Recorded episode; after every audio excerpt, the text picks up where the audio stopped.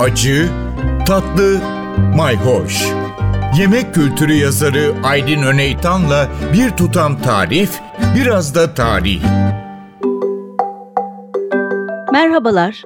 Gaziantep'in börek çorbası tarifinde gördüğümüz gibi hamur bazen sadece un, su ve tuzla hazırlanıyor. Böyle olunca daha yumuşak bir hamur elde ediliyor. Bir de içine yumurta katılan hamurlar var. Şimdi burada da oranlar önemli. Mesela şu anda önümde bir kulaklı çorba tarifi var Antalya'dan.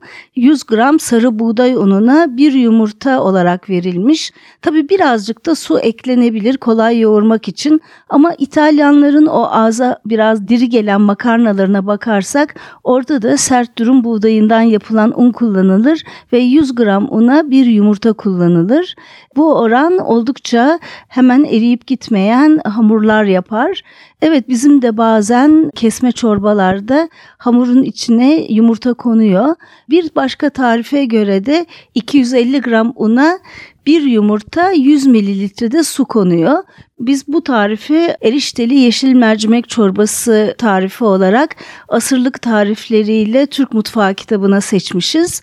Evet yumurtalı veya yumurtasız hamur yapılabilir. Her zaman yumurtalı olan birazcık daha diri, birazcık daha çorbanın içinde eriyip gitmeyen, sadece unla yapılan, içine yumurta konmayan hamurlar ise daha kaygan, daha yumuşak sonuç veriyor.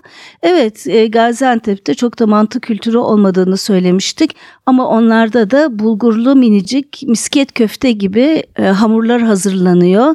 Ekşili ufak köfte tarifinde olduğu gibi ya da meşhur bayramlarda yapılan içinde pirinç topları olan bir nevi pirinç hamuru diyebiliriz. Çünkü kırık pirinçle yapılıyor. Neredeyse hamur haline alıyor. Meşhur yuvalama yemeği gibi.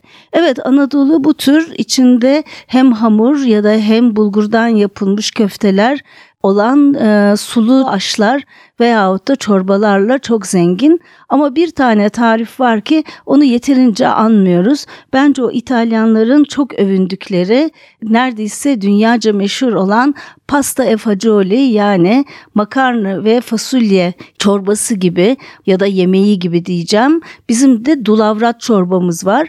Dulavrat çorbası içinde hem mercimek hem nohut olan hem de eriştesi olan ismi de eğlenceli. Gerçekten doyurucu evde ne varsa yapabileceğimiz içine katabileceğimiz bir çorba türü.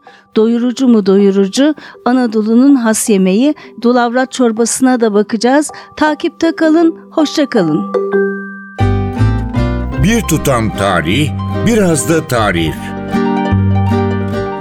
Aydın Öneytan'la Acı Tatlı Mayhoş Arşivi ntvradio.com.tr adresinde Spotify ve podcast platformlarında.